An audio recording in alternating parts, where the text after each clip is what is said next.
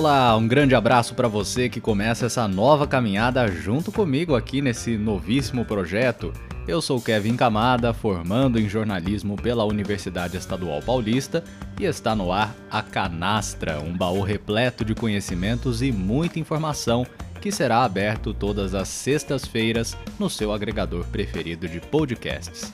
Bom, se você chegou aqui pelo nosso vídeo de divulgação nas redes sociais, já deve estar até se sentindo um pouquinho mais à vontade, né? E já deve até entender melhor também a nossa proposta. Mas se você desembarcou aqui por acaso, não tem problema não, viu? Vamos fazer as honras da casa com uma sonora que você acompanha logo na sequência.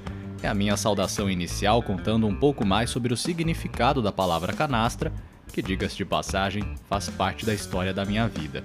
Você vai entender melhor um pouco mais a partir de agora, então sobe o som, maestro.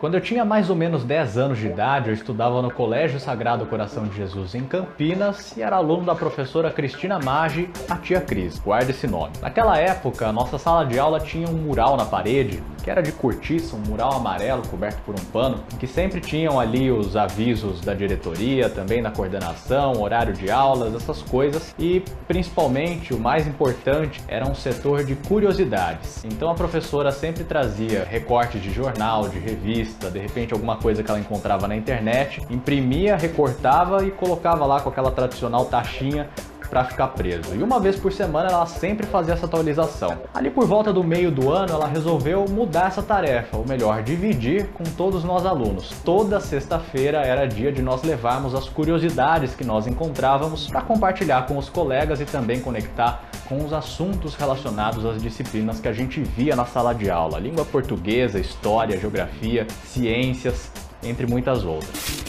Inicialmente eu tinha uma pasta que era parecida com essa. Eu ia acumulando os papéis e deixava dentro da mochila para toda sexta-feira poder contribuir. Só que com o tempo ela foi sendo insuficiente porque não cabia. E aí eu passei a usar um fichário que era parecido com esse modelo aqui e que tinha várias divisórias plásticas. Então você tinha separação por assunto e em seguida os textos, né? Tinha biografia, tinha texto sobre o protocolo de Kyoto, tinha texto de todo toda sorte de assunto estava dentro desse fichário e eu mantinha ele dentro da mochila, estava sempre comigo.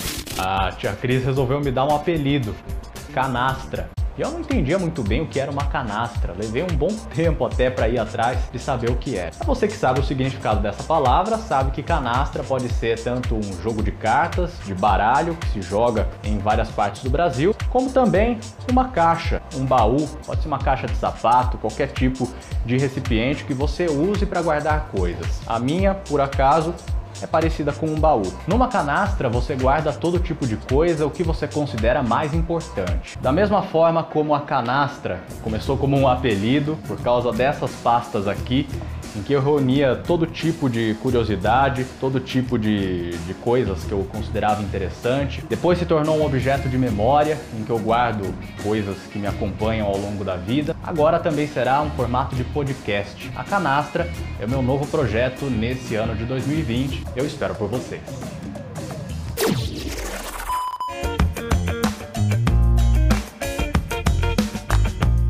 Pois muito bem, lembrando que você pode conferir o nosso vídeo de apresentação na íntegra lá nas redes sociais. Já faço o convite para que você nos siga no Instagram, no Facebook e também no Twitter pelo nome de usuário Tanacanastra. Este podcast será o nosso ponto de encontro semanal, sempre com uma reportagem especial ou uma entrevista, debatendo os mais variados temas. A ideia maior é que, por meio do relato jornalístico, possamos sempre trazer um tema interessante, explorar as conexões entre diferentes assuntos. Nosso maior objetivo é prestigiar o valor de cada área do conhecimento. Assim como se pode guardar de tudo em uma canastra, aqui nós também vamos falar de história, geografia, biologia, química, economia e muitos outros campos.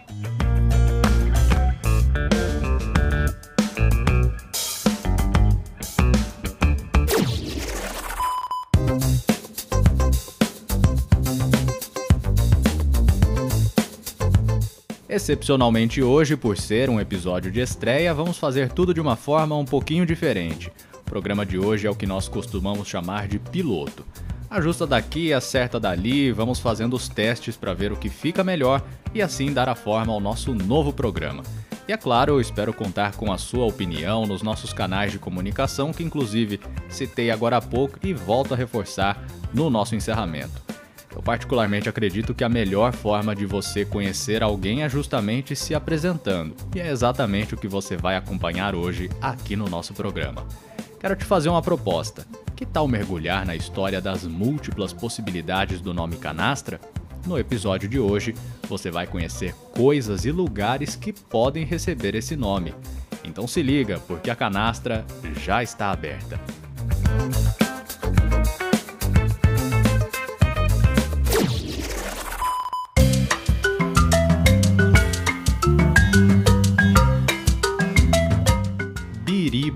Tranca ou buraco quem tem o costume de jogar baralho certamente já se deparou com uma dessas expressões. Mas sabe o que há em comum entre elas? As três também são conhecidas justamente como canastra. Embora outros jogos parecidos como a Cometa, a Manila e a Ronda já fossem conhecidas no século XVIII, foi aqui na América Latina, no final dos anos 1930, que o carteado se popularizou e se tornou coisa séria. Foi a partir de Montevidéu, no Uruguai, que os amigos Alberto Serrato e Segundo Santos criaram as primeiras regras desse jogo, que funciona essencialmente em um esquema de 1 contra 1 ou então 2 contra 2. No total, utilizam-se dois baralhos no jogo. São 180 cartas e o objetivo principal é formar uma trinca, ou seja, três cartas do mesmo tipo. Na língua espanhola, canastra quer dizer cesto de compras e traduz um dos objetivos desse jogo: comprar cartas do monte até que se consiga formar um trio do baralho. E aí, você já jogou canastra?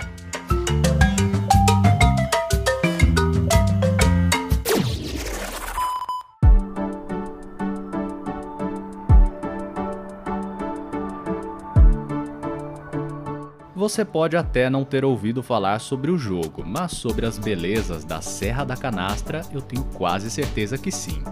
O Parque Nacional da Serra da Canastra é um dos símbolos do estado de Minas Gerais.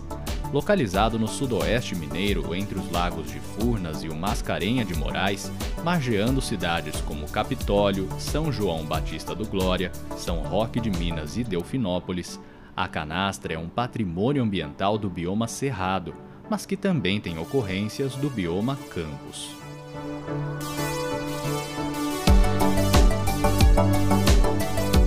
A reserva recebeu este nome graças aos grandes paredões rochosos que permeiam o parque. Quando vistos do alto, essas verdadeiras muralhas da natureza parecem formar um grande baú, que você já aprendeu com a gente que também pode se chamar de canastra.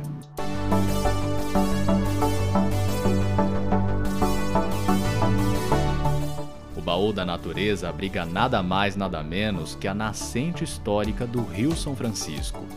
As paisagens que parecem ser esculpidas à mão abrigam muitos pontos turísticos conhecidos, como as cachoeiras e os pontos de contemplação da fauna e da flora do parque. Sem dúvida alguma, a Serra da Canastra é um excelente passeio dentro do Brasil.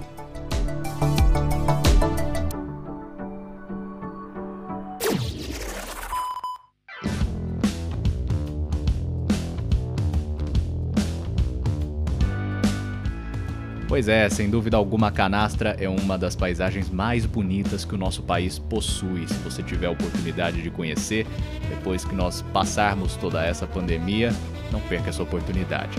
Mas se você já foi até a Serra da Canastra, ou já jogou canastra, ou mesmo tem um baú em casa e quer contar pra gente a sua experiência com essa palavra que nós estamos apresentando no podcast que estreia hoje, a Canastra, você pode entrar em contato com a gente, viu?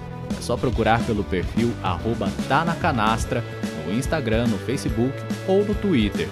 Fique sempre à vontade para escrever uma mensagem para a gente, dando uma sugestão, fazendo a sua crítica. É um espaço sempre aberto à sua participação. Pode me chamar por lá que a gente troca uma ideia com o maior prazer. Mas se você também prefere o bom e velho correio eletrônico, aqui você também pode dar a letra, viu? É só escrever para o e-mail tanacanastra@gmail.com. Repetindo, tanacanastra@gmail.com. Como tenho dito desde o começo, essa canastra não é minha não, é nossa. A sua participação é muito importante para construir os próximos passos do nosso projeto.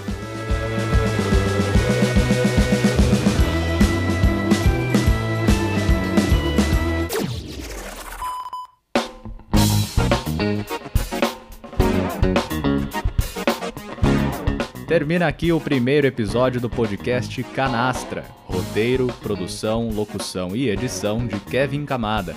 Espero que vocês tenham gostado do nosso encontro de hoje renovando o compromisso para a próxima sexta-feira, quando vamos falar de um assunto muito importante em tempos de pandemia: o marketing digital.